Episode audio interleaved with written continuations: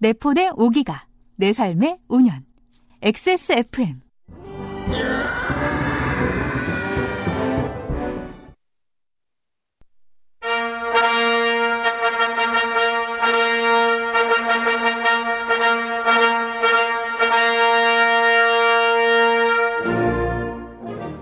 특히나 정치가 직업인 사람들에게는 피가 되고 살이 되는 시사 아카데미 시간입니다. 조성주 소장님 오늘은 무슨 얘기인가요? 네, 오늘은 고전. 고전이라 하면 누구나 읽어야 된다고 하지만 누구도 읽지 않은 그렇죠. 그런 네. 책이죠. 연방주의자 논설 뭐 이렇게 알려져 있는 미국의 이제 Federalist라는 어, 제목으로 있는 미국의 어, 건국 초기죠. 건국 초기 미국을 어떻게 만들어낸가를 대표하는 연방주의자 논설이라는 책으로 지금 그 책에서 우리가 좀 정부의 역할에 대해서 좀 고민해볼 만한 지점들을 뽑아서 이야기를 나눠보려고 합니다. 잠시 후에 시작하죠. 모발엔 함부르크 맥주 효모 로아스웰 비오틴 셀렌 에어비타 더스트 제로. 한 번만 써본 사람은 없는 빅그린 프리미엄 헤어케어. 1인 가구의 첫 번째 가구 알스케어 폴더 매트에서 도와주고 있는 그것은 알기 싫다. 2019년 7월 세 번째 금요일 순서 곧 시작합니다.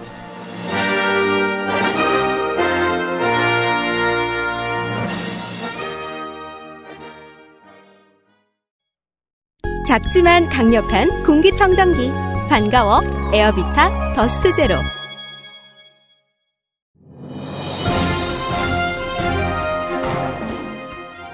자, 전화 연결해 보겠습니다. 여보세요? 로아스웰 드셔보셨다고요? 네네. 비슷한 다른 회사 제품도 먹어봤는데 분말이라 역하고 먹기가 좀 많이 불편했거든요. 근데 로아스웰 맥주 효모는 알약이라 먹기도 편하고 또 냄새가 없어 그런지 우리 애들도 진짜 잘 먹더라고요. 이거 먹고 나서 우리 남편은 글쎄 이마선을 따라서 잔머리 끊어! 끊어! 야, 끊어! 아, 네네네. 아, 통화 연결이 고르지 못하네요. 들을 말씀은 아직 많이 남아 있는데 아쉽습니다. 말할 수 없는 고민 직접 확인해 보세요. 로아스의 맥주 혐오.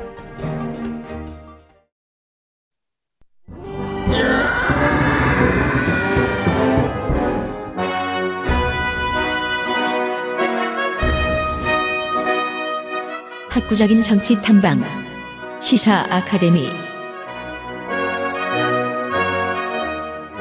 그것은 알기 싫다. 넬슨 만델라 데이에 다음날 그 아마 아, 남아프리카 시간으로 오늘일 거예요. 음, 네. 전해드리는 네. 네, 재헌절 주간 금요일에 그것은 알기 싫답니다. XSFM 유승균 PD입니다. 윤세민 에디터고요. 옆에는 네, 안녕하십니까. 윤세민입니다. 미국 독립 전쟁이 혁명 전쟁이라고 부르죠. 한창이던 시절인 1778년 필라델피아에서 헌법조정회의를 마치고 미 합중국법이 공포가 됩니다. 그런데 그 몇 개 안 되던 주들도 주마다 입장이 달라요. 어, 다수 주의 인준을 받아야 했거든요. 받기가 힘들었나 봐요. 대표를 파견하지 말자는 곳도 있고 그리고 영국이 싫었던 주민들은 연방이라니 그게 무엇이요? 음, 여왕인감? 하면 싫은 거예요. 네. 또 영국을 하겠다는 것인감?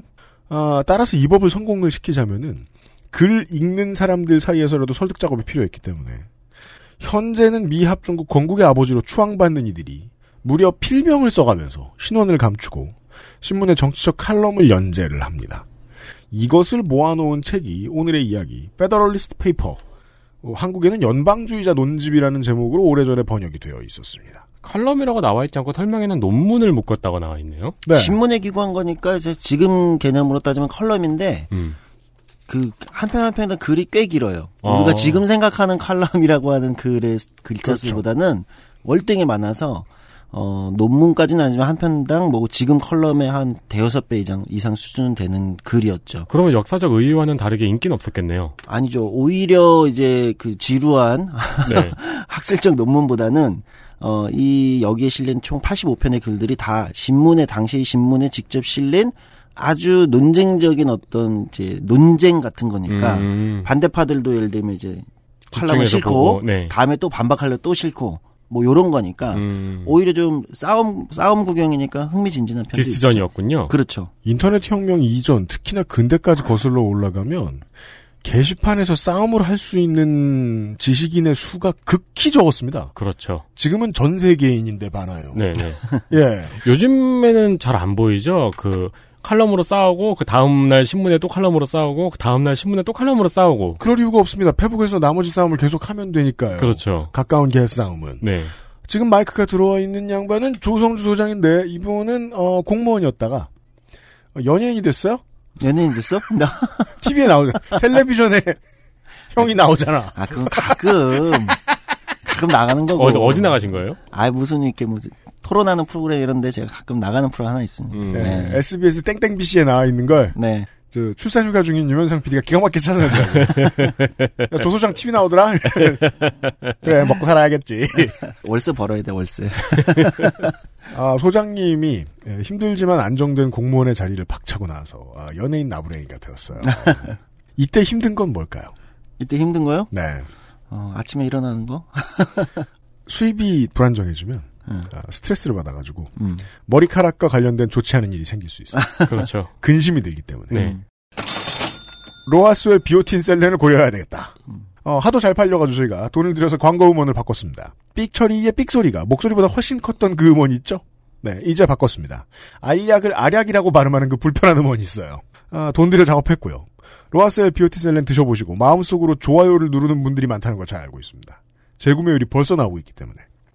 어, 현재까지는 저희가 알고 있는 바로는 액세스몰이 최저가입니다. 늘 말씀드리죠. 더 싼 데가 있으면 거기서 사셔도 좋습니다. 네. 오늘의 이야기는 18세기의 어, 미국 민주주의 판소리 이야기입니다. 이걸 왜 할까요, 지금? 그러니까 어, 제가 이제 이 주제로 오늘 좀 생뚱맞을 수 있잖아요. 네. 18세기의 미국의 민주주의가 어떻게 처음에 시도됐는가, 연방 정부가 어떻게 만들어졌는가의 이야기인데 네. 이 얘기를 지금 하려고 하는 거는 어 뭐냐면은 그 정부의 역할이라는 게 무엇이냐 본질적으로 네. 정부의 역할 이런 것들의 본질에 대해서 한번 다시 생각해 볼 필요가 있겠다. 음. 이런 생각이 유난히 많이 드는 뭐 시절이다. 이런 생각을 하기 때문에 그렇습니까? 네, 그렇습니다. 이런 거예요. 어, 지금 한국 사회도 2017년 겨울을 통해서 어, 우리가 촛불 혁명 또는 촛불 집회, 네. 같은 촛불 혁명이라고 많이 얘기를 하는데요. 이걸 굉장히 큰 어떤 시민들의 참여, 네. 참여를 통한 어떤 변화를 겪었잖아요. 예. 그 다음에 문재인 정부가 들어섰는데 이런 큰 혁명에 준하는 큰 변화 다음에 중요한 것이 보통 통치의 역할, 즉 정부의 역할입니다. 네. 어, 그런데 우리는 좀 익숙한 게 어떤 거냐면 큰 혁명적 변화에 동참하고 자신들의 어떤 이해관계와 요구와 사회 정의를 실현시키기 위한 수많은 주장들을 하는 데는 익숙합니다. 네. 굉장히 잘해요. 아마 전 세계에서 대한민국 시민들이 뭐 손에 꼽으라면 손에 꼽을 정도로 제일 잘할 것 같아요. 그러니까- 우리가 그 호주가 왜 그 투표 안 하면 벌금 내는지를 돌이켜 보자고요. 음, 그렇죠. 극한의 정치에 대한 무관심을 예측하기가 어렵지 않잖아요. 맞아요. 네. 굉장히 잘하는데 우리가 이제 민주주의를 아무래도 우리는 뭐 권위주의 이제 군사 독재 정권도 겪고 했으니까 압축적으로 하다 보니까 우리는 정부의 통치 역할에 대해서는 시민들이 잘 그렇게 고민해 본 적이 별로 없어요. 그러니까 음. 약간 정부와 국가를 동일시하고 국가나 정부가 나에게 해준 게 뭐가 있냐 또는 국가와 정부는 늘 뭔가 어, 항의의 대상이 된다든지 이렇게밖에 우리가 머릿속에 생각을 해본 적이 별로 없는 거예요. 이건 이제 경험의 차이인데 우리가 어느 압축적으로 민주주의를 하다 보니까 네. 그래서 저는 이 기회를 통해서 시사 아카데미에서 어, 우리 이 방송을 듣는 청취자들, 그러니까 어 우리 시민들도 정부의 역할이라는 거에 대해서 한 번쯤은 생각해 볼 필요가 있다. 어. 우리 사아카데미가 지난 몇 달 동안 계속 얘기한 주제들 중에 하나예요. 심지어는 지정생존자 얘기하면서도 얘기했었어요. 아 맞습니다. 네. 예. 한국은 행정부라고 안 하고 정부라고 하네. 행정부가 들어서면 음. 어 그러면 행정부가 사법부랑 입법부 위에 있다고 생각하나 봐. 아 박정희 이승만 전두한테 그렇게 생각했었지. 네. 어 행정부가 행정부로서 해야 할 일과 넘어서는 안 되는 선, 네. 넘어서는 안 되는 선이 왜 필요 왜 필요한지에 대해서는 국민들이 고민해 본 적이 별로 없고 네. 정치인들도 거기 맞춰가야 되다 보니까 때로는 뭐 아나무인처럼 보이기도 하고 음, 음. 너무 정의의 투사 역할만 하려는 것 같기도 하고 네, 그렇죠. 그래서 그 60일 지정 생존자 봤더니 음. 잘 만들었더라고요. 어, 나 왜- 진짜로 기대 이상으로. 예. 되게 정치에 조금만 관심 있는 사람들이 흥미를 가질 수 있도록 잘 접근시켜줘요. 네. 드라마가. 음. 예. 순 개바보 아니에요, 지금. 그 대행님이. 이 대행님이 말도 안 되는 선택을 하는데 그것에 대한 부연 설명을 되게 극적으로 효과적으로 붙여주더라고요. 네. 마음에 들었어요. 아마 뭐 청와대 내부의 어떤 이제 실무에 대한 디테일에서는 조금 뭐 조금 떨어질 수는 있을지 몰라도 그거 막 그럴 필요 없지. 그건 이제 예. 드라마의 극적 효과를 위해서 또 다르게 할 수 선택할 수 있는 옵션이니까 네. 어떤 전체적인 문제 의식에 대해서는 굉장히 예상 예상보다도 네. 기대보다도 잘 만들었다 이런 평이 있더라고요. 맞아요, 맞아요. 음. 재밌었어요. 그런 거에 비하면 보좌관은 조금 실망스러웠다 이런 얘기도 있긴 하던데. 음. 그게 재밌어요. 이쪽에서 일을 해본 사람들은 보좌관보다 60일 지정생존자를 조금 더 높게 쳐주는 것 예, 같은데 예, 맞아요. 미디어 평론가들은 보좌관 쪽을 좀 더 높게 쳐주는 아, 것 같아요. 그렇구나. 그래서 저는 그 이유를 아직은 잘 모르겠어요. 저는 확실히 그 기사는 눈에 많이 띄어요. 음. 실제 보좌관의 생활은 음, 그 기사 엄청 나오더라고요. 네, 맞아요. 뭐 그럼 다그 떴- 기사 왜 안 나와? 실제 황교안의 생활은 어땠는데? 황대행의 생활은? 시민들이 정치의 여러 가지 측면을 다양한 뭐 스토리를 통해서 뭐 다양한 측면에서 볼 수 있게 하는 거는 뭐 긍정적인 것 같아요. 음, 네. 네. 하여튼. 네. 예, 다시 돌아와서 정부의 역할이라는 거에 대해서 끊임없이 이제 강조를 하고 있는데 어 이제 그 가장 이제 제가 인트로에 인트로 때도 얘기했지만은 어 정치에서 고전이라고 얘기하는 얘기되는 책들이 있어요. 물론 고전이라 얘기해야 되는 거는 대부분 우리가 보지 말라는 책들이죠. 안본 책들이에요. 예. 그 학부 2학년쯤 보라고 시키는. 네. 네. 그- 근데 다 읽은 사람은 없는. 그러니까 수학 문제집 같죠? 의무감에 집었다가 집합 정도에서 내려놓는. 그런가? 나는 네. 뭐 이과라. 아, 이과는 집합 말고 딴 것도 아, 배우는구나. 그렇지. 어떤 얘기들이 있냐면 뭐 정치에서도 이제 고전이 굉장히 많죠. 뭐 플라톤의 국가도 있을 거고 뭐 저도 이제 뭐 정치 전공이 아니라서 뭐 저도 다 대부분 보지는 않았지만 네. 굉장히 많은 책들이 있습니다. 뭐 로크라든지 뭐 음. 루소라든지 뭐 이제 뭐 대충 이제 청취자들 아는 뭐 사회계약론이라든지 네, 뭐 이런 네. 게 있잖아요. 뭐 네. 몽, 몽테스키우의 막 예, 이런 뭐 법의, 법의 정신보도 있고 막 있는데 이런 얘기를 합니다. 정치학의 그 교과서 같은 고전들은 그런 로크나 어떤 이제 정치 철학자들이 쓴 책들이잖아요. 네. 네. 이런 게 있지만 어 진짜 또 정치의 또 한 측면의 고전이라는 이 Federalist라는 책은 연방주의자 논집 이 책은 정치의 고전이라고 하는데 좀 독특한 고전이에요. 왜냐하면 음. 학자들이 쓴 책이 아니에요. 아, 그렇죠. 이 연방주의자 논집 또는 Federalist라는 책은 정치 철학자들이 그러니까 철학 정치 철학자들은 책을 쓰면 로크나 루소나 우리가 머릿속에 딱 떠올리면 플라톤도 그렇고 어떤 추상화 추상화 시키잖아요. 그렇죠? 자, 여기 사회가 있어. 예, 이렇게 추상화시키고 거기서 이제 관념들을 추상화시킨 다음에 그것이 논리적으로 어떻게 반박되고 연결되는가를 증명하거나 보여주죠. A라는 시민은 어쩌고 했고 B라는 시민은 어쩌고 했다. 이런 식으로 가상의 세계를 대상으로 이야기를 그렇죠. 하죠. 그리고 권리라는 것은 본 철학적으로 어디서부터 기인하는가, 예를 네. 들면 자연 상태, 뭐 이렇게 이제 이런 식으로 얘기가 되는 거잖아요. 음. 그런 식으로 얘기하면 마르크스나 트로츠키가 자주 하고 다니는 얘기들도 다 철학적인 얘기들이었어요. 그렇죠. 큰 그림을 이렇게 쫙 보여주면서. 네. 음, 그게 네. 이제 철학의 역할이고 학, 음. 어, 학문의 역할이기도 한데 네. 이 정치의 고전이라고 얘기되는 지금 Federalist라는 책은 정치 철학자들이 쓴 책이 아니라 현실의 정치인들이 쓴 책이에요. 음. 현실의 정치인들이 정치적 쟁점이 붙었고 그게 이제 좀 이따 설명하겠지만 미국의 연방 정부를 만들 것이냐, 네. 연방 정부를 만들어 만들 것이냐 말 것이냐 요거를 가지고 네. 미국 사회 전체가 논쟁에 들어갔는데 여기서 이제 연방 정부를 만들어야 된다는 입장에 있던 사람들이 이 현실 정치인들입니다. 정치인들이 세 명이 제일 말빨센 세 명이 나와서 돌아가면서 필명으로 논쟁을 한 거예요. 그러니까 여기 이 책에 나오는 논쟁들은 추상화된 관념들이 아닙니다. 실제. 어, 현실에서 일어나는 네. 문제들을 가지고 논쟁을 한 거예요.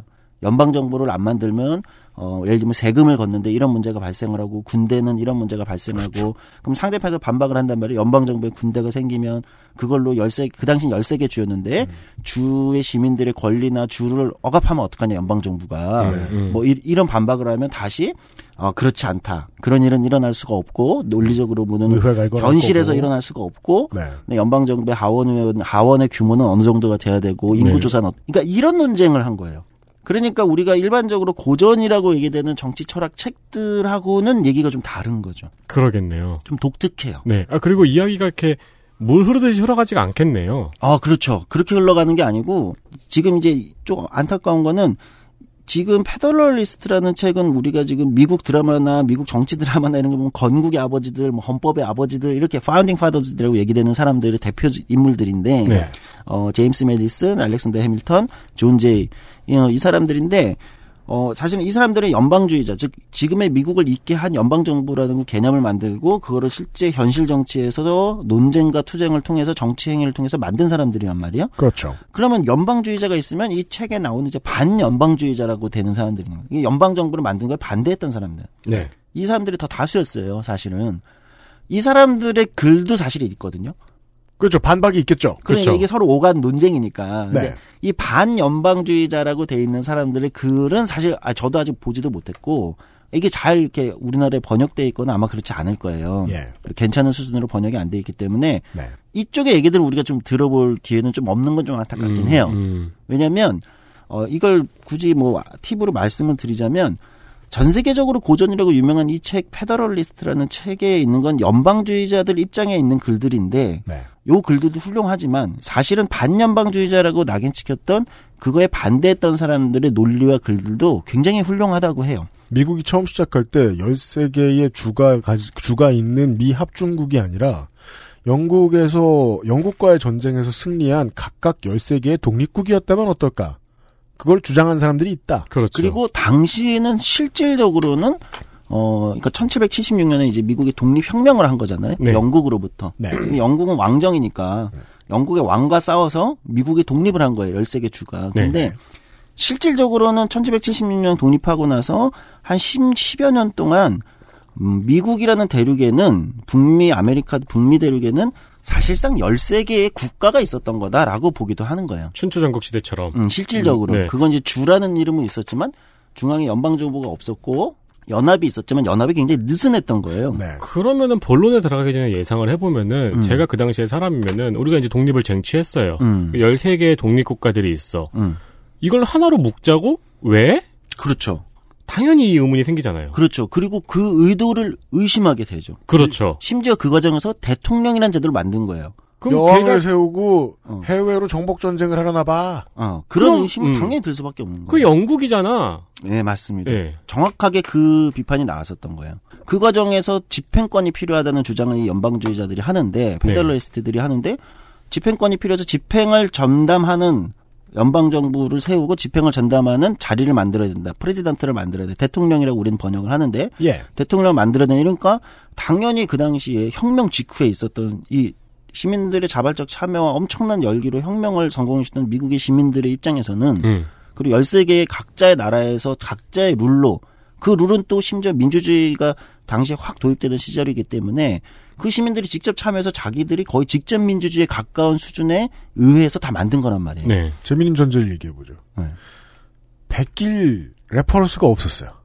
아, 맞아요. 음. 지금 이걸 듣고 있는 공부 노동자들은 멍합니다. 그러니까 암흑에 떨어진 것 같죠. 네. 음. 제로부터 이 만들어 가야 된다는 거죠. 네. 논쟁이 얼마나 많았겠습니까? 어마어마한 논쟁이 벌어지는 거예요. 민주주의를 하는 것도 힘들어 죽겠는데 민주주의를 처음부터 만들자고 음. 민주주의적으로 심지어 그런 형태의 정부는 생각을 해본 적이 없는 거죠. 그렇죠. 이건 완전 디자인된 정부를 만드는 거니까. 그러니까 왕정처럼 이전부터 있었던 어떤 논리가 수백 년부터 있는 음, 게. 아니잖아요. 네. 디자인하는 거니까 네. 어마어마한 논쟁이 오갔던 거예요. 그리고 당연히 마치 그런 걸 만든다는 것은 어, 우리의 시민적 자유와 심지어 인권을 억압하는 무언가가 출현하는 것 같은. 음. 그들이 그냥 영국의 왕 같은 게 만들어지는 게 아니냐 네. 생각했던 거예요, 실제. 음. 그래서 어, 이 저자 세 명 페더럴리스트 이 연방 정부를 만들어야 되는 걸 주장했던 사람 세 명 중에 이제 가장 뭐랄까 공격적이면서도 날카로웠던 사람이 이제 알렉산더 해밀턴인데 이 사람은 이 사람에게 대해서 너는 진짜 영국처럼 왕은 왕정을 하자는 거다라는 비판이 정말 많이 가해졌 기도 한 거죠. 음. 음. 자, 그럼 이제 좀 천천히 시작을 해보면, 1776년에 이제 미국이 독립혁명을 쟁취하고, 약 10여 년 동안 미국이 혁명은 독립은 했는데, 실질적으로 13개의 독립국가가 있는 것처럼 아주 느슨한 연합으로 13개 주가 각자의 룰로, 어, 한 10여 년이 운영이 됐다는 거예요. 네. 그러니까 여러 가지 문제가 생겨요. 대표적인 어떤 문제가 생기냐면, 주와 주 간의 갈등이 좀 생기는 거예요. 네. 그렇죠. 그렇잖아요. 서로 간의 룰이 다르니까 각자의 의회에서 각 주마다 각자의 주 의회에서 시민들이 참여해서 각자의 세금 방식과 각자의 방식으로 다 룰이 정해졌을 거죠. 음, 음. 근데 주와 주의 경계나 영토나 이런 주간에 내는 무역이나 이런 문제에서 갈등이 생겨버리는 거예요. 그렇겠죠. 이걸 누가 조정하느냐? 근데 연합이라는 틀에서는 이게 조정권이 없어요. 연합은 네, 네. 쉽게 얘기하면 강제권이 강제력이 없는 거지 주 네. 주들에 대해서. 그리고 왜냐면 어 이게 이제 특히 혁명을 거쳤기 때문에 의회라는 곳 제가 이제 어 시사 아카데미에서 몇 번 강조를 했지만 민주주의 출발은 시민들의 권리 주권의 출발은 의회다 입법부다 음. 법을 입법부에서 만드는 것이다 자기들의 손으로. 근데 그 자기들의 시민들의 참여로 만든 각자의 주권들이 충돌하기 시작한 거죠. 그렇죠. 그렇잖아요. 서로가 서로의 주권이 왜, 어, 아틀란타 주에서는, 당시 아틀란타 주가 있었나? 아틀란타 주, 예를 들면, 이, 이 주- 그 주에서는 시민들이 자신들이 직접 입법부에서 참여해서 이 법을 만들었는데, 네. 옆에 다른 로드아일랜드 주라고 있으면, 네. 거기선 또 시민들이 거기서도 주권을 통해서 행사해가지고 만든 거잖아요. 이게 충돌할 때 어떡할 것이냐. 상식적으로는 이제 만나가지고 얘기를 할 텐데, 음. 근데 그게 13개 주 모두에서 지금 산발적으로 계속 일어나고 있을 거 아니에요? 그렇죠. 조정이 안 되는 거죠. 네. 예. 그래서 아 이 연합이라는 이 굉장히 느슨한 틀이 뭔가 문제가 좀 있다. 우리 지금 이 10여 년을 해보니까 아 이게 좀 고쳐봐야 될 것 같아. 예. 수정을 좀 해보자. 음, 음. 그 이제 1787년 1787년에 이제 5월 달일 건데 지금 뭐 숫자가 틀릴 수도 있는데 모입니다. 각 주의 대표들이 모여라. 그래서 연합의 규약을 조금 수정해 보자. 네. 이게 모입니다. 네.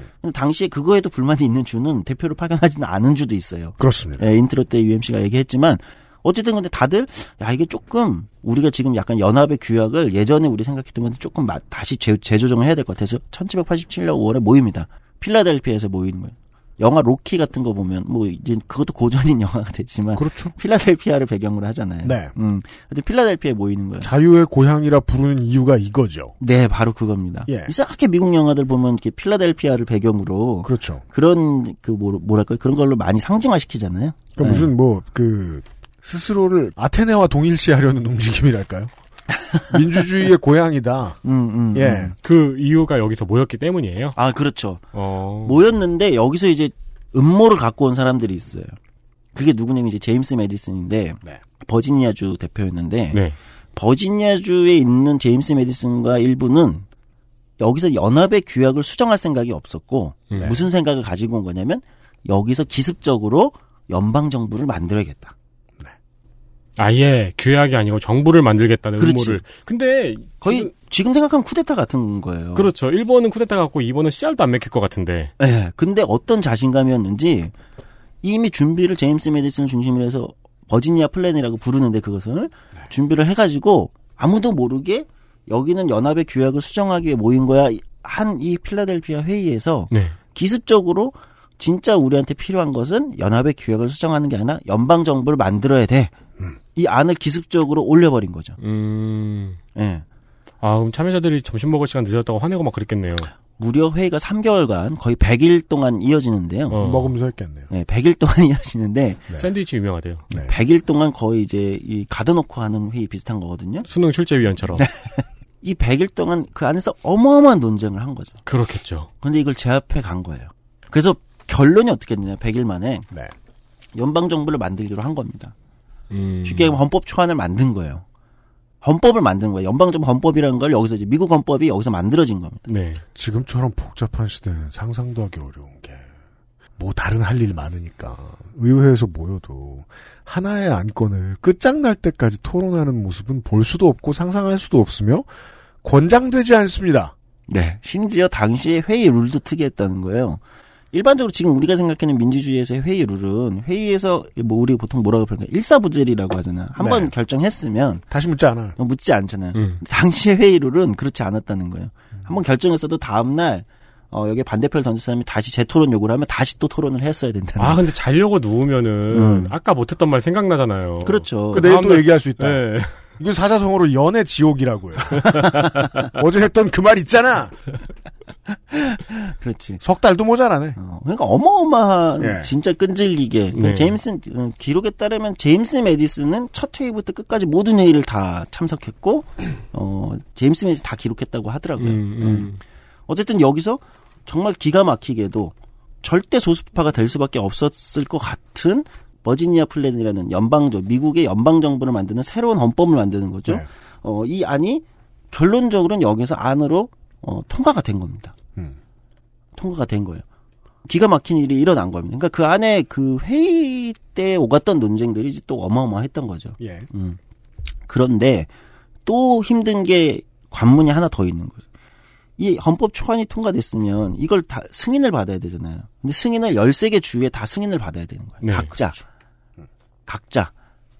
그럼 어떤 주에서는 아니 우린 연방주 연방정부 야 니들한테 우리가 어떻게 그 회의에 그런 권한을 줬어. 그, 그렇죠. 회의가 어떻게 된 거야? 그렇게 돼 버린 거예요. 예. 그렇죠. 네. 아니 저 그지들하고 예. 그러니까 교역량이 가장 많거나 네. 광산이 가장 큰 걸 뒤에 끼고 있거나 네. 이러면 뭐하러 같이 놀아줘요. 음. 더군다나 이제 이런 것도 있었죠.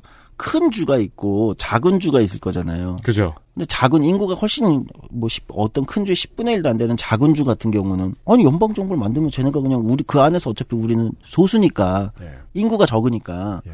우리 의견 어차피 묵살되는 거 아니야? 그냥 독립적인 우리 하나의 주대 주로 있을 때가 동등하지. 음. 네. 인구 비례로 예를 들면 하원을 구성하고 이러면 우리가 소수가 될 거 아니야. 우리 의견은 늘 무시당할 거야. 당연히 작은 주는 이렇게 생각하겠죠. 연방 정부라는 거는 몇몇 주가 파워 게임 하려고 만든 거야. 아, 다 싫어해야 되는군요. 그죠. 음, 너무 뉴욕주야. 실제로 뉴욕주는 반대했다고 하죠. 음, 뉴욕항을 끼고 있잖아요. 음. 우리 교역 물량이 어느 정도인데 여기서 관- 나온 관세가 음. 저 모카바추로 간다고? 그러니까. 음. 심지어 남부와 북부의 그것도 그 당시에도 달랐겠죠. 왜냐하면 흑인 노예제를 중심으로 있었던 남부 같은 경우는 예를 들면 세금을 어떻게 서로 계산할 거냐, 그렇죠. 흑인을 세금에 넣을 거냐 말 거냐. 그렇죠. 네. 근데 투표권은 줄 수 없는데, 그러니까 흑인을 인구로 인정해서 이- 봐봐요. 만약에 이대 이- 이게 당시 논쟁이에요. 흑인을 동등한 인간으로 인정해서 당신은 인간으로 인정하지 않은 거예요. 그러니까 남부 같은 경우 그렇죠. 노예니까 네. 동등한 인구로 합산을 시키면 남부의 하원 의원의 숫자가 더 많아지겠죠. 그러네요. 인구가 많으니까. 어. 어. 그 북부 입장에서는 용납할 수는 없어. 노예는 빼. 근데 그렇게 되면 어떻게 되죠? 그 오히려 노예제를 찬성하는 게 돼버리잖아요. 어, 그런 문제도 있고 세금 문제가 또 있어요. 그러면은 주마다 이제 세금을 네. 설정을 해야 되는데 세금은 어떻게 계산할 거냐. 음. 그래서 미국 헌법에서 그 가끔 이제 그런 거 영화나 이런 거 보면 영화 링컨 제가 예전에 얘기했을 때 비슷한데 그런 장면이 사실 나오는데 그러니까 100인의 5분의 3. 아, 들었던 것 같네요. 그게 네. 무슨 얘기냐면 세금에서 5분의 3으로 계산하는 거예요. 음. 그러니까 예를 들면 그런 수많은 안에서의 타협과 그러니까 이것도 어마어마한 비난을 받았죠. 일부에서는 인권을 중요시 당시에 시민권이나 노예제 폐지를 주장하던 급진파들 입장에서는 야 이게 뭐 말이 하는 되는. 거냐 이 헌법이? 음. 근데 이렇게 안 넣는 게 노예제 인정이라니까? 라고 설득을 또 해야 돼요. 네. 그러면 세금 없이 저 대농들이 그냥 장사한다고. 음. 근데 걔네 끼면 하원 의원수가 엄청나게 많아져. 그렇죠. 지금 이런 논쟁이 되는 거지. 야, 이 재밌군요. 예. 네. 그러니까 헌법을 만들 헌법 초안은 어쨌든 타협을 해가지고 이거 타협이 생긴 거죠 결국은. 그렇겠죠. 그 100일 동안 회의에서 필라델피아에서 만들었는데 각 주에 가서 승인을 받아야 돼. 비준을 받아야 되는 거야. 각 주에 돌아가서. 와, 그럼 이제 회의를 도대체 어떻게 하고 온 거냐고. 그 얘기서부터 이 만들어진 걸 설명해서부터 또 주에서는 반대파들이 난리가 났을 거고. 예. 그래서 이제 각 주마다 하는데 이제 뉴욕주가 이제 반대파들이 당연히 많았단 말이에요. 그러니까 반연방주의자가 많았던 거죠. 예. 연방 정부를 만든 게 반대하는 사람이 많았고 음. 알렉산더 해밀턴이 이제 뉴욕주 출신인데 그래서 뭐를 뉴욕주를 여기 이걸 통과시키는 게 굉장히 중요했어요. 근데 뉴욕주에서 통과될 가능성이 훨씬 약했단 말이에요. 예, 예. 반연방주의자가 많으니까 그래서 논쟁을 건 거죠. 알렉산더 해밀턴이 제임스 메디슨을 부르고 존 제이라는 사람과 함께해서 뉴욕주를 중심으로 예. 뉴욕주에서 이걸 통과시키기 위해서 연방 정부를 만드는 헌법 초안을 통과시키기 위해서 신문에 연방주의자 푸블리우스라는 필명으로 연방주의자 어, 논설을 게재하기 시작한 거죠. 네. 그러니까 이제 반연방주의자들이 반박하기 시작하고 네. 이제 이 논쟁이 이제 이걸 뉴욕주에 통과시키기 위한 비준받기 위한 이제 글이 된 거죠. 근데 이 논쟁에서 이 헌법 초안을 미국 헌법 초안 필라델피아에서 만든 헌법 초안을 둘러싼 수많은 쟁점들을 이 신문 칼럼들을 통해서 다 보여주는 거죠. 반박하고. 어. 그래서 결국 30대 27 세표 차로 뉴욕주에서 이게 통과돼요. 지상중계. 그렇죠. 지상중계라고 하는. 네.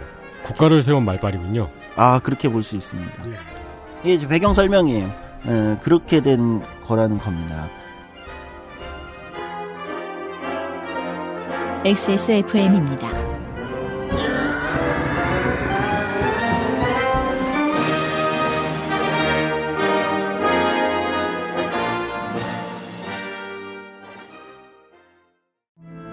모발에 힘이 없고 너무 얇아요. 빅그린이죠.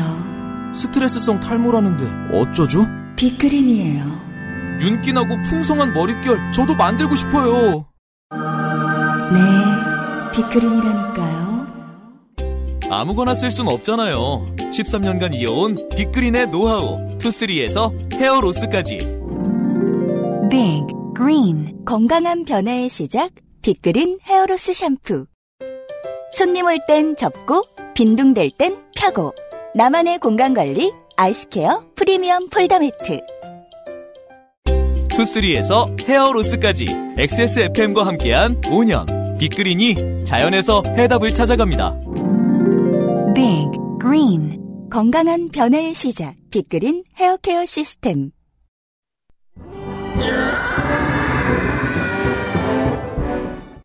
흥미로운 건 사실은 뭐 당시 이제 배경들 그래서 이 페덜리스트라는 책이 제가 아까 그 도입부에서 말씀드렸다시피 굉장히 현실주의적인 논쟁 지점에 있을 수밖에 없고 이것은 그러니까 철학자들의 논쟁이 아니라 현실 정치인들의 논쟁이다. 네. 현실 정치인들의 논쟁이니까 어, 이 총 85편의 글인데 85편의 글을 읽다 보면 사실은 지금 현대 민주주의에서 나올 수 있는 쟁점들이 다 있어요. 어, 다 들어가 있고 그것에서 발생할 수 있는 어떤 논쟁들이 기초들이 다 있는 거예요. 그러니까 지금도 미국의 정치인들도 마찬가지고 어, 세계적으로 민주주의 국가를 하는 나라들의 유수의 정치인들이 어떤 사회에서 쟁점이 생기잖아요. 논쟁이 생기잖아요. 네. 우리도 뭐 늘 생기듯이 그러면 Federalist Paper를 찾아본다는 거예요.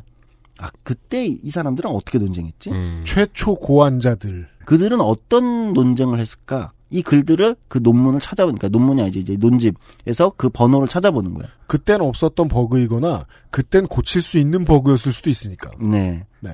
찾아보고 그 마, 에, 이렇게 공부를 한다는 거죠. 네, 네. 물론 Federalist라는 책은 정치인들한테는 어 너무 이제 이게 현실 정치인들의 논쟁이니까 문장이 철학자들의 문장이랑 좀 달라요.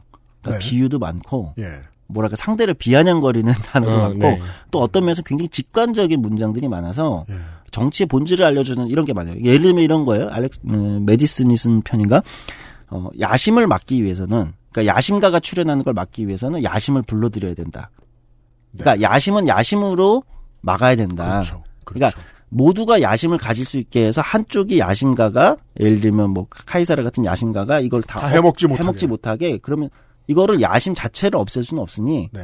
다른 야심들을 만들면 이게 견제가 된다. 시스템 안에 집어넣어야 된다. 뭐, 뭐 이, 런 네, 네. 이런 문장들이 있어요. 네. 그러니까 사실 정치인에게는 사용하기 굉장히 좋은 문장들이 많죠. 아, 아, 아, 예, 예, 예. 응. 그러네요. 그러니까 철학자의 말은 정치인에게 사용하면 잘 안 와닿잖아요. 어렵고. 그렇죠. 네. 네. 근데 이런 문장들은 정치인이 민주주의 정치인들이 사용하기 굉장히 좀 어, 뭐랄까 음. 수월한 문장들이 많은 거예요. TV 아, 토론 너무 싫어하는 정치인에게 막 니체를 읽다 말고 당신의 존재를 규명하라고 말할 수는 없잖아요. 그러니까요. TV 토론 나가기 전에 이렇게 뭐 중요한 문장 몇 개 적어놓고 나가고. 음. 그럴 수 있겠네요. 그러니까 뭐 이런 거예요. 당시 논쟁에서 반연방주의자, 연방주의 정부를 만들기 반대하는 사람들이 뭐 이제 막 하니까 어 이런 거죠. 아니 인간이 천사라면 정부는 필요 없다. 네. 음. 아 네. 그러니까 너희 이 막 이러면서 인간이 천사라면 어떤 정부도 필요가 없다. 아 근데 우리는 천사가 아니다. 아, 예를 들면 이런 문장들도 여기서 이제 나오는. 아, 그 문장이 거기서 나온 거예요? 네, 그 유명한 굉장히 문장. 유명한 문장이잖아요. 네, 그러니까 현대 정치인들은 이거를 오히려 이제 그 문장만 따다 쓰는 경우가 많아요. 아, 문장만으로도 그런데 더 의미 있는 것은 어 문장도 그런 문장을 보는 것도 중요하지만 이 논쟁들이 아까 말씀드렸다시피 85편에 다 있기 때문에 네. 굉장히 그 민주주의에서 발생하는 고전적 논쟁들의 어떤 본질들을 잘 보여주는 논쟁들이 음. 있다는 거예요. 네. 그래서 그렇게 찾아보게 되는데 어, 또 조금 다른 얘기지만 총 어, 85편이 실려 있고 네. 음, 연방주의자 논설이라고 되는 연방주의자들 이 세 명이 이제 기고한 게총 85개가 있고 있는데 네. 그 중에 아마 한 50여 개 좀 넘는 걸 알렉산더 해밀턴이 썼고 음. 한30 개 정도가 아마 제임스 메디슨이 썼고 네. 존 제이는 이제 뭐, 다섯 예, 개 정도. 어, 몸이 안 좋았다고 해요. 네. 근데 좀 특이한 건 어, 나중에 이제 이 세 명의 그 정치 행보가 다 달라지거든요. 네. 예. 그러니까 실제 연방 정부가 만들어지고 나서는 알렉산더 해밀턴과 제임스 메디슨은 서로 다른 정당의 길을 가요. 네. 어, 알렉산더 해밀턴은 연방당, 아마 제임스 메디슨은 이제 당시 민주공화당, 민주공화당. 아, 이렇게 가는데 네. 조금 달라요. 둘의 경향성들이. 제임스 메디슨은 조금 뭐랄까 정갈한 학자풍이라면 알렉산더 해밀턴은 진짜 요즘에 뭐 댓글 달았으면 되게 잘 잘했을 어. 네. 그런 스타일의 영웅들이 있죠. 굉장히 상대를 비아냥거리고 공격적이고 네. 어, 예를 들면 근데 그것도 굉장히 비유를 잘 해서 네. 굉장히 뼈 아프게 상대를 이렇게 하고 음. 좀 훨씬 좀 와일드하고 공격적인 스타일 알렉산더 해밀턴은 제임스 메디슨은 조금 이제 굉장히 정갈하게 이게 논리적으로 설명하는 스타일. 음. 존 제이는 저는 아직 잘 모르겠어요. 이게 이 사람은 이제 법학 쪽 느낌이어가지고. 그러니까 알렉산더 해밀턴 같은 경우는 그 글의 스타일도 그렇지만 이제 실제 정치 행보도 토머스 제퍼슨 나중에 미국 대통령 토머스 제퍼슨이랑 엄청나게 논쟁하고 초대 재무장관을 하거든요. 네. 알렉스 어, 해밀턴이 어, 이 사람이 나중에 그 에런 버라는 나중에 미국 부통령 하는 사람은 결투 총으로 결투해서 거기서 죽어요. 어, 진짜요? 네, 그러니까 성격이 뭐 아마 이 알렉산더 해밀턴이 살아오면서 한 10번 넘게 결투를 했다고 하는데 어, 많이 이겼네. 어. 아, 그렇네. 네. 9승 1패. 음. 그죠. 근데 1패가 죽는 어, 거라서. 그래서 죽어요. 성질을 좀 알 것 같죠. 어떤 스타일인지. 그 제가 역설적으로 그래서 그 국가의 체제, 음. 어, 현대의 형법, 뭐 시스템 이런 것들에 대해 감사하게 되는 게 음. 어, 현피가 적다는 거예요. 어, 맞아. 지금 같은 세상에 그러면은 뭐 어디 뭐 껄렁껄렁한 막 이런 그런 사람들이 죽을 것 같죠? 아니에요. 여러분부터 죽을 거예요. 어, 이것도 뉴욕 명예로운 결투를 인정한다면 국가가 뉴욕주는 결투를 법으로 금지하고 있어가지고 어, 결투가 허가되어 있는 뉴저지에 가서 죽었대요. 네. 아이고. 굉장히 이제 그런 아주 전투적인 스타일이죠. 음. 자, 지금 이게, 이게 알렉산더 해밀턴에 대해서는 그 뮤지컬로도 브로드웨이에 만들어져 가지고 이제 대박을 쳤는데 그래요. 그 뮤지컬 그 만들었던 감독이 어 18세기 미국의 투팍 같다. 음. 아 이렇게 아, 표현해서 음. 그 알렉산더 해밀턴이라는 뮤지컬이 토니상 최다 nominate 작품이거든요. 뭐 그런 말이 숨겨져 있을 수도 있죠. 그 성격이면 일찍 간다. 예. 예. 그래서 어 그거 그 뮤지컬 되게 특이한 게 그래서 그 알렉산더 해밀턴의 전 그 일생 일대기를 다 랩과 R&B로 다 음. 뮤지컬을 만들어. 그러니까 이제 굉장히 브로드웨이에서 좀 독특한 스타일의 오. 만들어진 거죠. 네. 한국에는 아직 안 들어왔는데 워낙 뭐 미국에서 유명한 작품인데 네. 뭐좀 곁다리 얘기였습니다. 다시 연방주의자 논설로 돌아오면 이제 그럼 이제 본질적으로 이 책에서 다루고 있는 논쟁들에 대해서 좀 생각해 볼 점은 이런 거예요. 네. 그러니까 핵심적으로 이 세 명이 그 연방주의자 연방 정부를 만들어야 된다라고 주장했던 어떤 근간의 문제 의식은 뭐냐? 이게 음 굉장히 아이러니합니다. 사실. 어떤 게요? 그러니까 누구는 들으면 굉장히 보수적이라고 느껴질 수 있는 문제 의식이었던 거예요. 실제 그렇게 비판을 세게 하기도 해요. 음. 이세 명은 특이하게도 뭐냐면 어 알렉산더 해밀턴은 조지 워싱턴 미국 독립혁명의 그 독립전쟁을 했던 조지 워싱턴 장군의 부관이었어요. 네. 네. 그러니까 제임스 메디슨 존 제이 모두 어 영국과 싸움에 독립혁명의 최전선에 있었던 사람들이에요. 예. 세 명이 모두가 예. 최전선에 있었고 신분 계급도 대지주 농장주 계급은 아니었어요. 네. 어, 그 전쟁에도 나갔고. 그랬으면 군대 안 갔겠죠. 음, 근데 흥미롭게도 그러면 일반적으로 미국이 독립해서 혁명의 분위기가 이제 1776년도부터 이제 쭉 미국 전체가 혁명으로 거의 돌입하는데, 예. 그러니까 시민들이 막 민주주의에 참여하고 자기 주장을 하고 또 이제 불평등 문제나 이런 것도 제기도 하고 이렇게 들어오는데 정작 이 세 명은 독립전쟁 후 10년 동안의 미국이 너무 무질서해졌다라는 문제의식이 있었던 거예요. 음. 참여와 민주주의의 확대도 중요한데 통제되지 않는, 그러니까 토- 제대로 통치되지 않는 무정부 상태가 시민들한테 더 안 좋다 이런 문제의식이 있었던 거예요. 네. 미국은 당시에 굉장히 급진적 독립혁명 이후에 혁명 이후니까 굉장히 급진적 이념과 급진적 생각들이 미국 사회 전체에 막 퍼지고 있었어요. 예. 그러니까 여기서 급진적이라고 하는 건 참여의 방식에서도 좀 더 직접 민주주의에 가깝고 그다음에 불평등 문제, 부와 재산권이나 이런 문제에 대해서도 조금 더 지금 우리로 따지면 이제 진보파라고 얘기하는 좀 더 평등한 이런 쪽도 굉장히 강력하게 시민적 요구가 올라오고 있었던 거죠. 기존의 불평등하고 기득권 체제에 대한 반발과 이런 게 올라오고 있었던 네. 거예요. 네. 그런데 연방 정부를 만듦으로써 사실 이거를 일정 정도 이 혁명적 어떤 강력한 급진적 열기를 사실 일정 정도 통제한 거거든요. 예. 아하, 예, 예. 음. 네. 그렇죠. 그리고 그게 필요하다고 본 거예요.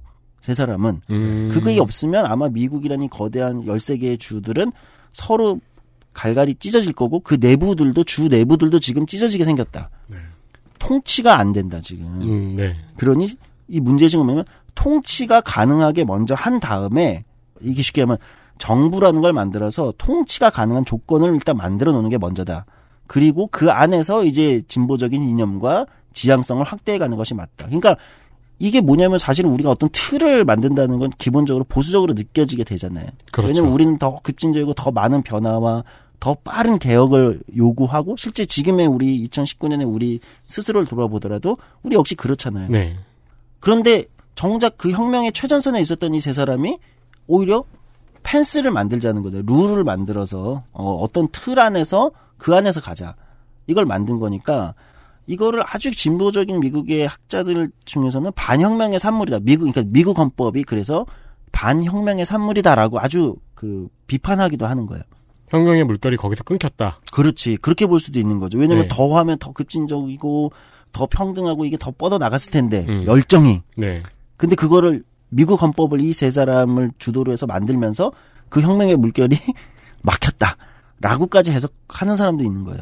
그 영화 영웅이었나요? 그 영화를 보면은 아, 그렇지. 네, 그 이영걸이 이제 진시황을 죽이려고 갔다가 음. 결국 죽이지 않기로 마음 먹은 이유가 저 사람이 천하를 통일해야 천하가 평화롭다. 음. 그래야 전쟁이 끊어지고 사람들이 고통받지 않는다라는 이야기를 하고 그 암살을 포기하잖아요. 네. 약간 그런 느낌도 드네요. 그렇지. 그래서 그 당시에 그 장혜모 감독이 한 거잖아요. 그게. 네, 그러니까 네. 이제 굉장히 어 장혜모는 완전 뭐 이제 시진핑 체제에서 완전 저기로 돌아선 거 아니야? 뭐 이런 이제 비판도 있었던 거잖아. 예.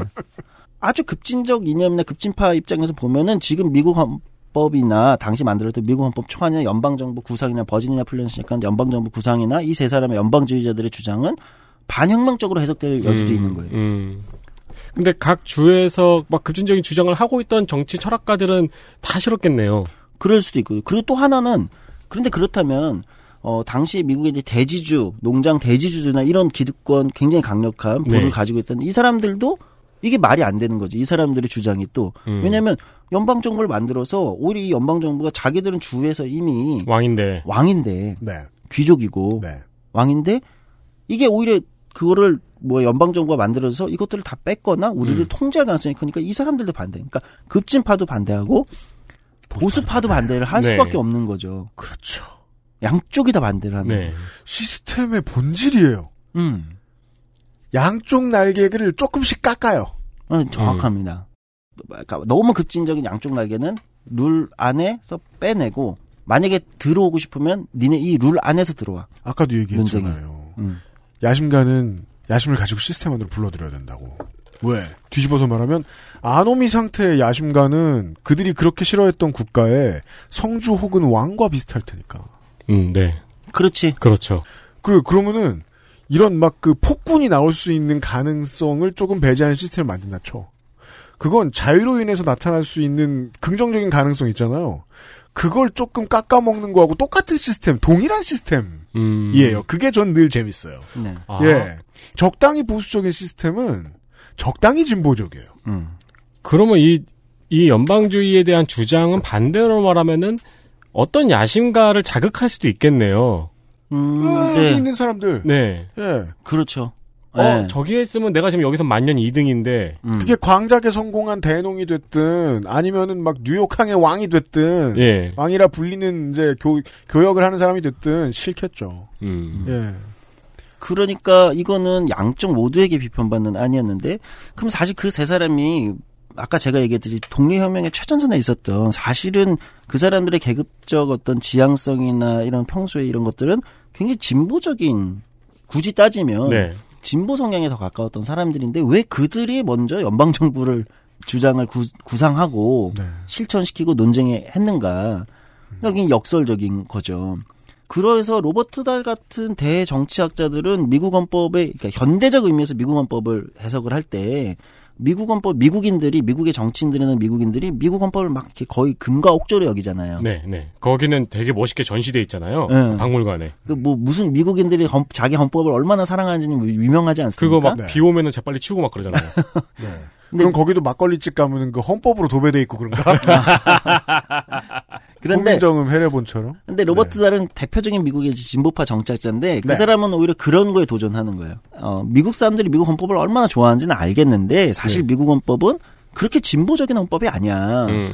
그리고 그게 민주주의적인 헌법이 아니야. 그때는 역사적 배경과 다른 것들이 있었기 때문에 미국 헌법은 오히려 로버트 달이 이렇게 굉장히 미국 헌법의 비민주성을 강력하게 음. 이제 논증을 해냅니다. 학자로서. 통제를 많이 한다 이 법은 이 음, 헌법은. 어, 논증을 해내기도 합니다. 네. 어. 근데 로버트 달이 그렇게 얘기했다고 해서 그럼 미국 그 헌법을 처음 만들던 연방주의자 논설의 연 Federalist들이 그럼 이 사람들이 완전 꼴 보수였냐? 그건 아니라는 거예요. 또 역설적으로. 네. 그러니까 이게 굉장히 그 복잡한 제가 민주주의를 얘기할 때 또는 정치를 얘기할 때 가장 이 안에서 아름다운 단어는 모순, 아이러니, 역설 이런 단어라고 늘 강조하는데 이런 게 있었던 거예요. 소장님 싫어하는 사람들은 그 얘기를 할 때마다 싫어하죠. 네. 네. 네. 뭐- 지금 한 얘기. 그렇죠. 예. 예. 왜냐하면 그런 얘기를 듣는 건 입맛이 써. 쓴 게 맛있잖아. 커피도 그렇고. 무슨 소... 아 입맛이 써 싫어하는 게 아니고 재미없어 싫어하는 거였어요. 한동안 까먹었지 뭐야. 아니에요. 재밌으니까 연예인도 시켜주고 이러는 거지 방송국에서. 이런 대화에는 어떻게 끼어들면 좋을까요? 자, 왜냐면, 아, 본질이 나와요. 왜냐면, 그, 시시콜콜한 법, 좀 더 많은 사람들을 포용하는 시스템은 단 하나의 중요한 원칙을 가지고 있다고 늘 생각해왔어요. 속도를 제어해요.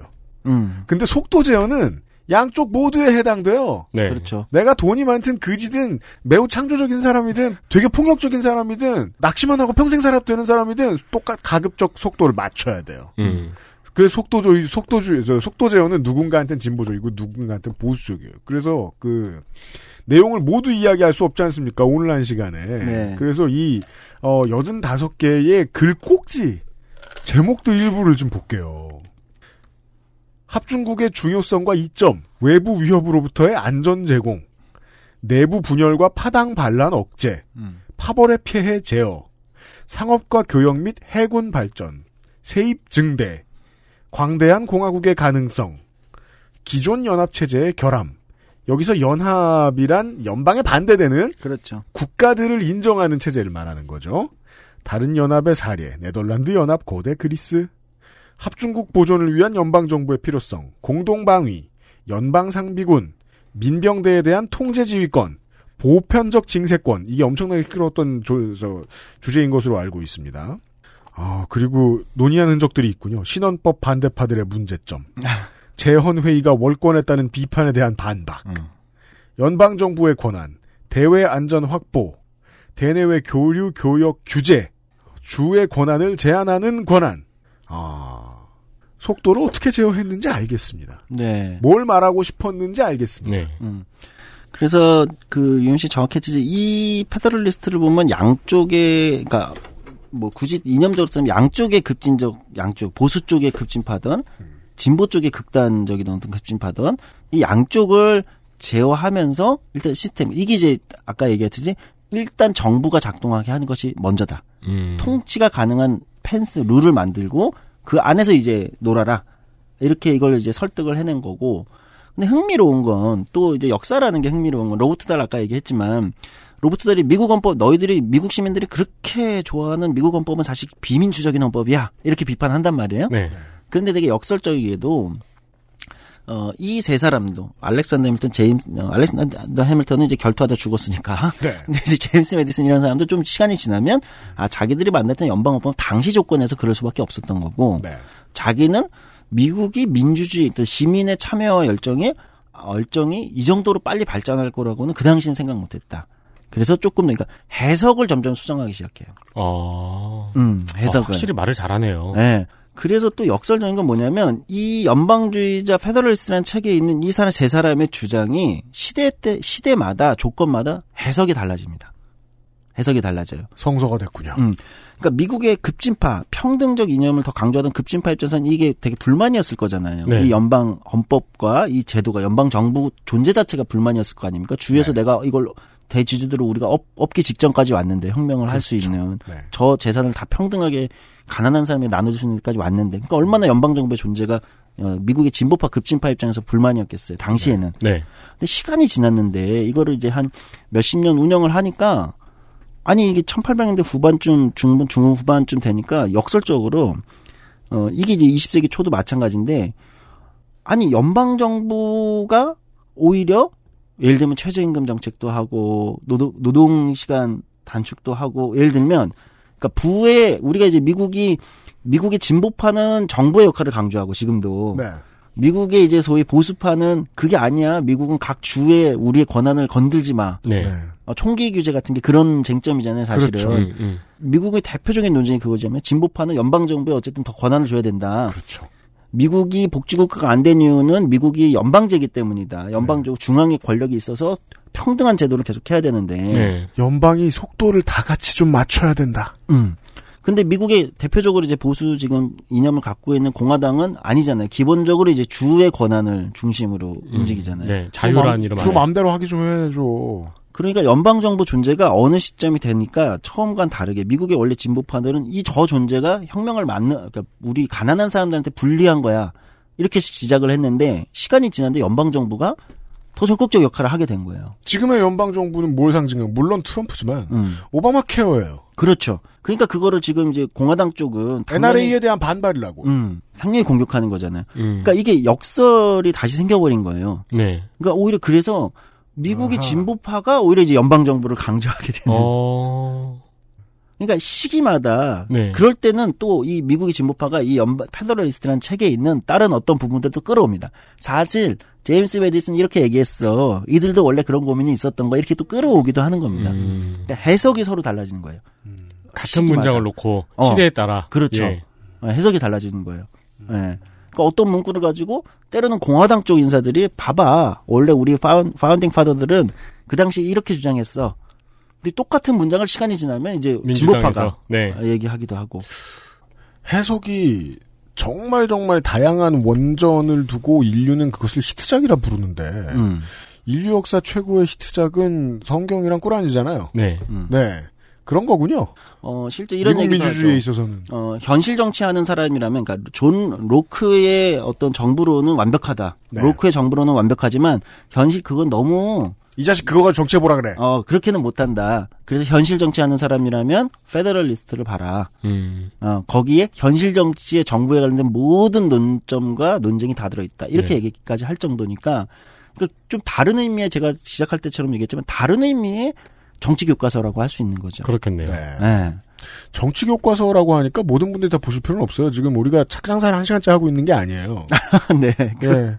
정치하는 거기에 중요한 의제. 네. 예, 예, 예. 이 제임스 메디슨 양반은 한 10년 있다 대통령이 됐네요. 네, 맞습니다. 그 뭐 보통은 미국에서 가장 존경받는 정치인 중 한 명이죠. 오. 네. 그리고 존 제이는 아마 초대 대법 예, 대법원장 네. 같은 걸 했을 거예요. 대법원장이 됐고 음, 음. 알렉산더 해밀턴은 죽었고. 네, 결투로 죽고 지금 저는 그런 의미의 함의를 좀 그 우리가 찾을 수 있었으면 좋겠어요. 그러니까 이들이 페더럴리스트들이 주장은 주장은 어쨌든 아까 얘기했듯이 어 급진적 어떤 혁명적 변화 다음에 우리가 고민해야 되는 아주 냉정한 이성.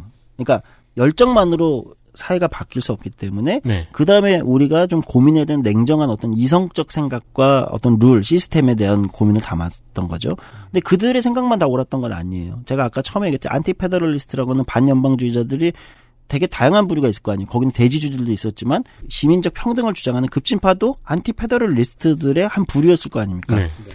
근데 그 사람들은 그 사람들이 가장 이 연방주의자 이 Federalist 세 사람 공격했던 이유 중 그 논거 중 하나가 왜 헌법 초안에 권리 장전이 없냐. 음. 시민적 권리를 처음에 초안에 없었어요. 헌법 초안에 연방 헌법 초안에 연방 정부가 중요한 버그죠. 음. 그 사람들 표를 받아야 되는데. 음, 시민의 권리들을 억압할 가능성이 있다. 국가 네. 권력이 네. 이게 또 anti-Federalist들 반연방주의자들의 중요한 우려 지점이었어요. 네. 그래서 연방의회가 만들어진 다음에 연방의회에서 첫 번째 통과한 그 유명한 이제 헌법 수정 조항이라는 그 시민 권리 나- 그게 그 다음에 통과되는 수정헌법. 거거든요. 네, 수정헌법이. 네. 그러니까 anti-Federalist들의 주장에는 어떻게 보면은 여러 이해관계가 있지만 또 자유나 인권이나 이런 것도 있는 거예요. 네. 그러니까 다 우리가 좀 민주주의라는 현대 국가가 현대 민주주의가 그 안에 담아야 되는 중요한 어떤 가치 지향 네. 있잖아요. 다양성이나 이런 것들도 안티페더럴리스트 쪽에 또 의견이 있는 거예요. 자유와 인권을 넣으라고 막 승질을 냈던 진보적인 사람들은 아이고 이제야 넣네. 이게 느- 느인 놈들. 그렇죠. 아. 남부에서는 이런 걸 넣었어? 나중에 노예도 사람 취급하는 거 아니야? 속도란 이런 느낌이네요. 음. XSFM입니다.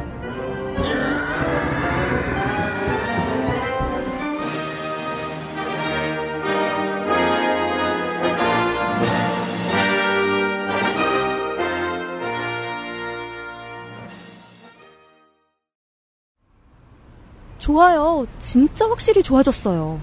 어, 이렇게까지 효과가 좋을 줄은 몰랐어요. 자신감이 생기니까 어제는 소개팅도 했다니까요. 아, 저한테 진짜 잘 맞는 것 같아요. 저 이거 먹으니까 세상에나. 아, 저 이마선을 따라서요.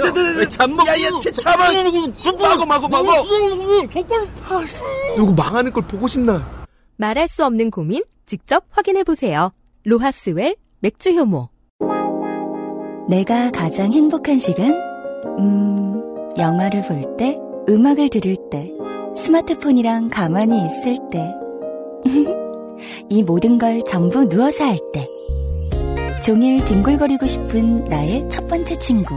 편안하고 포근한 아이스케어 폴더 매트. 프리미엄 사양에 가격은 훨씬 저렴하니까 망설일 이유조차 없었죠. 당신도 아이스케어와 함께 누워보지 않을래요? 1인 가구의 첫 번째 선택. 아이스케어 프리미엄 폴더 매트.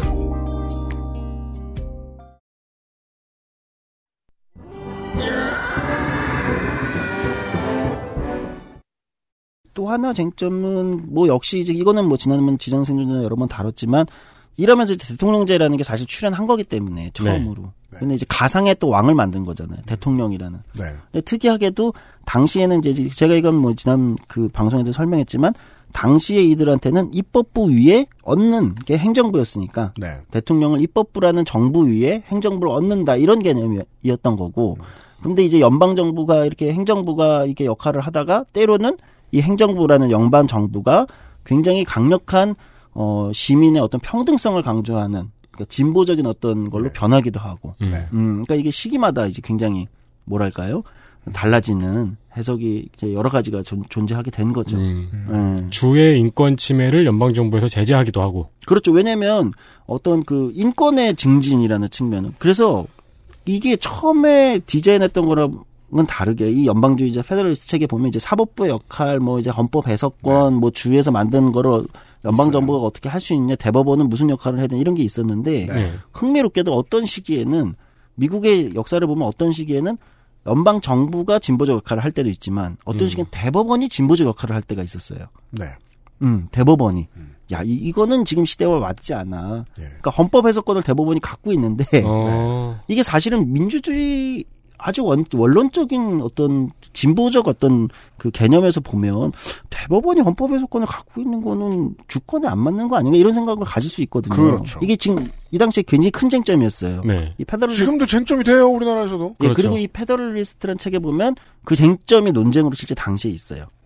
엄청나게 복잡한 논쟁으로 있어요. 근데 저는 봐도 제- 이해는 정확히 못, 못 하겠는데 그걸 사법부를 이용해서 manipulation 하려고 했으니까 박근혜 정부가 지탄의 대상이 되는 거고. 음. 네. 예.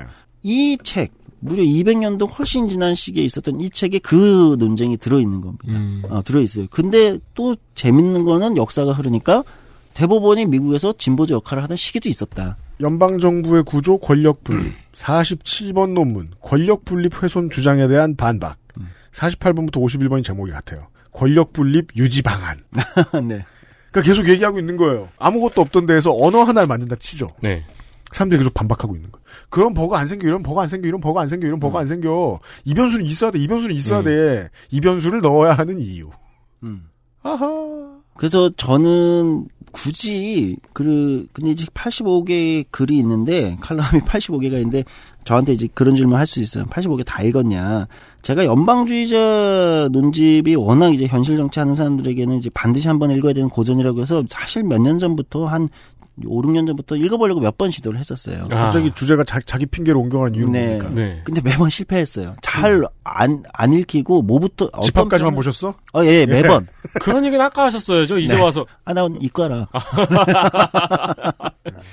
입장이 다른 거예요, 이게. 네. 잘난 척은 다 하고. 문과 이과의 속도가 달라요, 이렇게. 그렇죠. 네. 그랬는데 85개에 있어요. 85개가 있는데 그걸 다 읽어야 되냐 이제 제가 이번에 새 이제 번역본에 나왔길래 누구 물어봤어. 저자 그 번역자분한테 그러니까 아, 세계적인 정치학자들 85개를 다 읽지 않는다는 거예요. 아, 진짜요? 엄청 어렵나 보네요. 아, 왜냐면 복, 이렇게 현실 정치의 논쟁이니까 어떤 편은 되게 재밌고 잘 읽히는데 어떤 편은 도대체 무슨 말인지를 아- 알 수가 없는. 그러니까 그건 어. 미국의 어떤 법적 시스템이나 이런 거랑 익숙하지 않으면 그 200년 시절 전이니까. 단어, 그 시절 문화, 그 심지어 가장 어려운 게 그거죠. 그 시절 논쟁. 예. 예. 그 시절 배경 지식이 그렇게 많은 게 아니면 어려워요. 음. 그러니까 그 어떻게 해야 되는 광역자한테 직접 물어보니까 세계적인 정착자들 그렇게 다 읽지 않는 않습니다 이러면서 그 언더 인터넷 그 링크를 하나 보내주더라고. 네. 그러니까 뭐냐면 세계적인 정착자들도 페더럴리스트면 몇 번 몇 나는 몇 번 몇 번 몇 번을 주로 읽는다. 나는 몇 번 몇 번 이렇게 해서 한 15개, 20개 정도 이렇게 각자 학자들마다 자기의 추천. 추천, 아. 리스트. 서로 커밍아웃을 하는구나. 어. 네. 그래서 그거를 보내주더라고요. 연방주의자 맛집. 네. 그렇죠. 네. 85개 중에. 네. 어. 그래서 사실은 그렇게 봐도 오히려 수월해요. 그러면 음, 음, 음. 그러면 되게 수월하고 나머지들은 어떤 편들은 뭐 그냥 봐도 어차피 되게 잘 모르겠는 네. 굉장히 좀 지엽적인 논쟁이 당신이 있었을 수 있잖아요. 그러면 네. 전 세계에서 이 연방주의자 논집을 다 읽은 사람을 전부 다 모아놓으면 다 번역자겠네요. 어 그럴 가능성이 아주 높다고 네. 합니다. 그리고 아니 실제로 그럴 그리고 가능성이 아주 높다고 요. 그 번역자는 엄청 피를 토했겠네요. 네. 제가 원래 관심이 없고 지금도 관심이 없는데 네. 이걸 통해 더더욱이 연방에 관심이 없어졌어요. 아니 제가 진짜 한국의 정책의 대가라는 분한테 물어봤어요. 85개 다 보셨냐니까 아니라고 얘기하더라고. 자기도 그러니까 이게 진짜 아까 얘기했듯이 그거는 모르는 편이 있다는 거예요. 읽어도 무슨 말인지 자체를 음, 모르는 음. 편이 있고 그래서 이렇게 다 봐도 그냥 그런 것들은 제대로 이해도 못하기도 한다는 거예요. 다 모으면 분량이 얼마나 돼요? 어, 뭐한 번역에 따라서. 차이는 네. 있지만 꽤 두꺼워요. 아, 그래요? 85개를 다 어쨌든 번역은 번역자들은 되게 성실하게 했을 거 아니에요. 네. 그렇겠죠. 성실하게 안 했을 수도 있어요. 아, 여기는 안 읽어. 이러면서. 하여튼 흥미로운 건 네. 어, 그걸 말씀드리는 거는 이제 이 책을 제가 이제 굳이 이제 연방헌법과 이 책을 소개 드리는 이유는 어, 지금 우리가 2019년에 우리도 여전히 큰 변화 이후에 정부의 역할에 대해서 진짜 한번 진지하게 고민해 봐야 되는 시점에 있다고 생각해요. 네. 예, 정부란 무엇인가. 그것. 때문에 온 나라가 헷갈려 하고 있는 일들이 지금 꽤 많아요. 네, 그렇습니다. 네. 예. 어, 우리는 지금 시민적 열정과 참여에는 익숙하지만 우리 스스로도 아직은 정부가 어디까지 역할을 해야 되고 음. 어디까지 역할을 되고 이것이 정부의 역할인지 아닌지 아니면 이거는 정부의 역할이 아니라 시민적 공론장에서 우리의 어떤 시민들끼리의 논쟁과 공론으로 남겨둬야 되는 영역인지 이 구분이 네. 사실 어려워요. 네. 우리 스스로도 그걸 어려워요. 네. 그러니까 한국 사회의 시민들은 제일 익숙한 건 뭐냐면 정부에 항의하는 거는 너무 잘한단 말이에요. 성적이 좋죠. 네, 정부에 항의하는 거 굉장히 잘해요. 근데 스스로 통치하는 거에 익숙하진 않아요. 음. 룰 안에서 뭔가를 이렇게 하는 거에 우린 경험이 아무래도 상대적으로 압축했기 때문에 어, 별로 없어요. 박근혜 정권이 물론 나쁜 짓을 많이 했는데 되게 나쁘다고 생각되는 것 중에 하나가 뭐냐면은 그걸 헷갈리게 했어요, 사람들이. 음, 음. 예. 의회하고 그 사법부하고 행정부로의 이 경계를 사람들이 전부 다 헷갈리게 만든 것 같아요. 완전히 허물었죠. 예. 예, 그걸 완전히 왜냐면 그게 상징적인 몇 가지가 있잖아요. 뭐 배신의 정치, 뭐 그렇죠. 심판해 주십시오. 그다음에 대통령이 직접 그 서명 운동하러 나와가지고 서명했었던 네, 네. 서명 운동에 참여 이, 이런 것들이 굉장히 이제 그런 것들을 제대로 보여줬죠. 그- 뭐 사법농단 사태도 마찬가지지만. 그렇죠. 그 예. 제가 직업 정치가는 아니지만 그 벽은 세우는데 굉장히 오랜 시간이 걸릴 것 같은데. 네. 네. 그걸 단시간에 무너뜨려 버려서 음. 이게 이제 그 MB의 자원외교처럼 굉장히 오래 감는 후유증이 있지 않을까. 음, 그런 생각이 있습니다. 네. 어, 아, 상당수의 그 박근혜에 분노한 시민들이 박근혜에게서 가지고 있는 저 보이지 않는 권력을 가져오면 그 권력을 우리가 선출해준 대통령이 그대로 쓸 줄 알았어요. 음. 음, 맞아요. 네. 네. 그 이해가 부족했다는 거예요. 네. 네.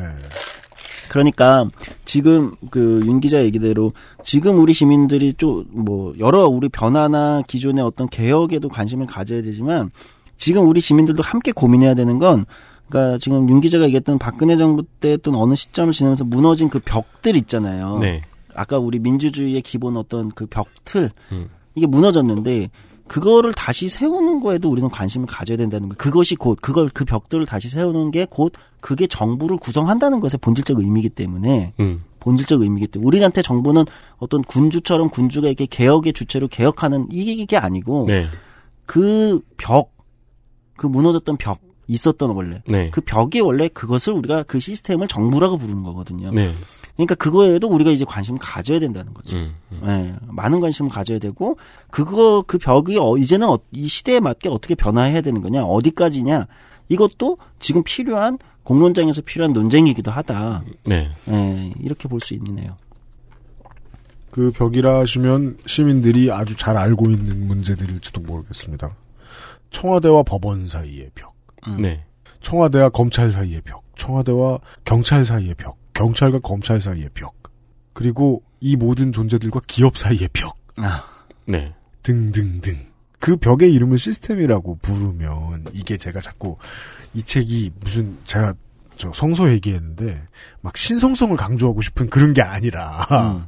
저는 자꾸만 막 그 디버깅으로만 해석이 돼요 이게 그 디버깅을 하고자 할 때는 뭔가를 자꾸 돌아가야 될 때가 있잖아요 음. 우리가 무언가를 관철시키기 위해서 열심히 일하는 정치인들이 있습니다 정치인은 꼭 선출직만이 아니죠 근데 그 사람들 중에 신경쇠약이 걸린 사람들을 꽤 많이 봐요 진심으로 화내줘야 될 것 같아서 화만 내다가 자기 정신건강을 못 돌본 거지 그, 그 사람들을 보고 있으면 이거 프로그래밍을 가르쳐야 되지 않을까 생각이 드는 거예요. 화만 낸다고 되지 않는 절대로 되지 않는 것들 중에 대표적인 게 디버깅입니다. 그렇죠. 기우제를 지낸다고 되는 게 아니에요. 네. 시스템을 어떻게 만드느냐, 시스템에 잘못된 게 뭐가 있느냐를 고쳐내는 문제지.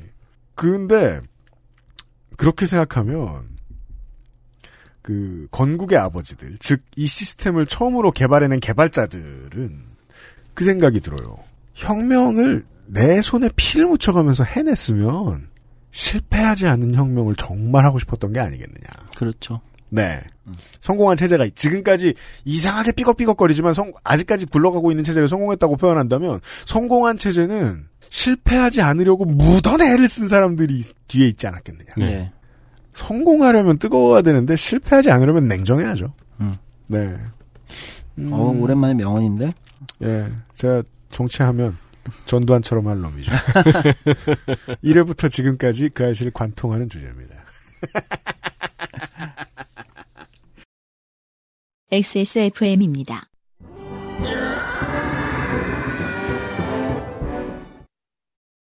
작지만 강력한 공기청정기 반가워 에어비타 더스트 제로 그래서요, 그, 왜, 야심가가 말이에요. 이런 거친 논쟁의 과정을 어마어마하게 겪고 민주공화정이 완성, 완성됐어요. 이 오리지널 국가에서. 어. 일번 국가에서.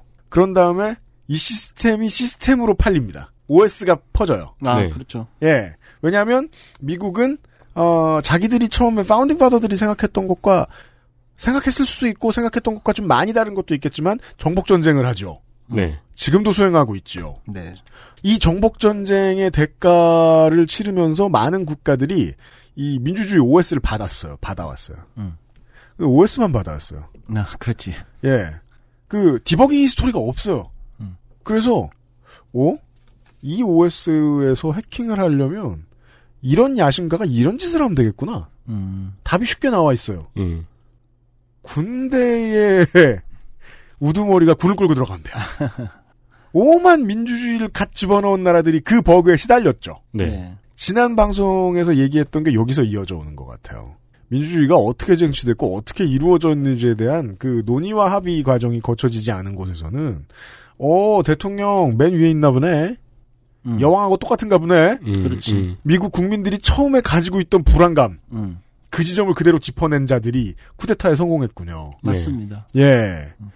그 잘못된 체제를 한국의 정치인들이 종종 반복하고 싶어 했고, 그걸 반복해온 사람들을 지금의 야당은 로얄 패밀리로 생각하고 있잖아요. 네. 흥미롭습니다. 네. 저는, 어, 소장님을 세상이 흥미롭게 본다, 이렇게 생각하고 있습니다. 소장님 재, 을요? 재미있는 사람이다. 아. 나를? 네. 연예인도 되고. 그렇습니까? 아니 무슨 텔레비에 나오셨길래 이렇게 아니 무슨 진짜 민망하게 무슨 그런 유명한 데는 TV 화면에 잠깐 비쳤나 보지. 여러분 찾아내세요. 뭐 구해줘 홈즈에서 집을 찾으셨어요? 아니에요. 그래서 아까 얘기했거든요. 야, 조성주 소장 연예인 됐다? 제가 이랬어요. 세상 직접 장관 누고. 참나. 그러니까 에디터가 그런 중요한 건의를 해주더라고요. 아, 씨, 그럼 시사 프로 말고 딴 데 나가면 참 좋겠다.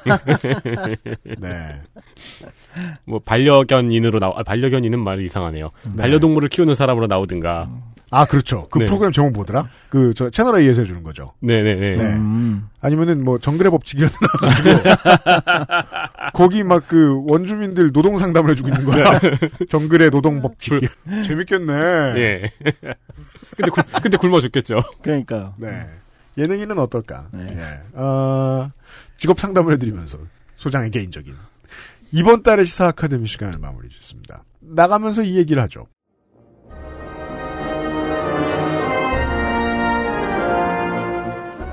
이제는 저하고 동감하시는 분들 많을 거예요. 조소장의 이야기를 그 중간부터 뒷부분을 이렇게 듣죠? 네. 그러면 몇 가지 메시지가 중첩이 돼서 나와요. 그렇죠. 네. 투수 코치가 마운드에 올랐을 때 하는 얘기하고 비슷할 것 같아요. 뭐라고 하는 투수 코치? 흥분하면 망한다. 아. 차분하게 니공 던져라. 음. 그리고 돌아가면은 이런 이런 문제점들을 지적을 하고 최선만 다한다고 되는 게 아니다. 음, 음. 이런 것들 얘기를 해 네. 근데 보통 그러고 내려가면 바로 홈런 맞잖아 투수가. 그건 하나 얘기고 우리 팀은 막어 보통 나이트 선생님 올라가다가 가시면 돼 가시면 그게 잘못 작동된 사례죠. 사실은 되게 막 그 옛날 영화처럼 얘기했을지도 몰라요. 그 웃자겐 넌 네가 해줘야지. 그러니까. 이런 게 내려갔을지도 몰라. 하나에서는 그렇지 않다니까. 잘하는 투수 코치는 예 투수를 진정시킵니다.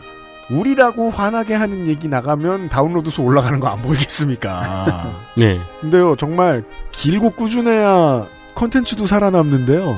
길고 꾸준해야 시스템도 결국은 혁명을 완수한다고 봅니다. 이게 제가 이 업계에 들어와서 많은 분들하고 대화를 섞지 못하는 이유입니다. 왜냐하면 로맨티스트들은 혁명은 해일처럼 온다고 믿기 때문이거든요. 음. 네. 저는 그 해일은 천년 동안 오는 거라고 생각합니다. 음. 그런 얘기들을 하는 게 시사 아카데미고 어, 소장이 재미없었다면 그래서 재미없는 겁니다. 반대로 생각하셔야 재미있다. 저는 늘 말하지만 재밌다고 주장하는 편입니다. 저도 그렇게 주장한다. 감사합니다. 다, 수의 의견이 그렇지 않다고 이야기할 뿐이다. 나머지 아홉 개 주에. 이달의 시사 아카데미로 꾸며드린 금요일에 그것은 알기 싫다였습니다. 아, 소장은 내일 방송을 꼭 챙겨 들으시고. 네. 내일 이 시간에 어, 17일차부터 16일차죠. 네. 16일차부터 20일차에 지방의회 일주 시간을. 아, 이거 거의 데이터 센트럴이네요. 네, 그렇죠. 네. 30일을 다 털게 됩니다, 결국. 아, 근데 갑자기 궁금한 게 생겼는데. 뭐? 13개 주일 때 국기 있잖아요. 네. 별이 동그라미에 그려져 있던. 네. 그 국기는 그럼 언제 만들어진 거예요? 아마 그거 나 정확히 모르는데 그때는 없었을걸요. 그래요? 어, 갑자기 궁금해졌어요. 네. 그러니까 이렇게 막 검색하세요. 연방제 막 회의하고 막 이 다음에 만들어졌나 싶어가지고. 그렇지 않을까 싶은데 연합 국기가 따로 있었을 수는 있거든요. 근데 음. 연방 국기는 아마 연방 만들고 나서 만들지 않았을까 싶은데요. 성조기. 최근에 나이키에서 그거 신발에 집어넣었다 욕먹고 그러잖아요. 음. 그래? 어, 그래? 13개 시절에 아, 네, 남부 네. 같다고? 네네. 아, 전쟁 생각난다고? 음. 그렇구나. 국기 아니고도, 연방기 아니고도 참 많은 것들을 디자인해왔을 어떤 옛날 몇백 년 전에 죽은 사람들의 이야기를 오늘 해보았습니다. 여기까지가 금요일에 그것은 알기 싫다였습니다. 윤세민 에디터와 유승균 PD였고요. 조성주장도 같이 인사드리죠. 들어주셔서 감사합니다. 내일 뵙죠. 네. 감사합니다. 독립전쟁 때 디자인됐네요. XSFM입니다. I D W K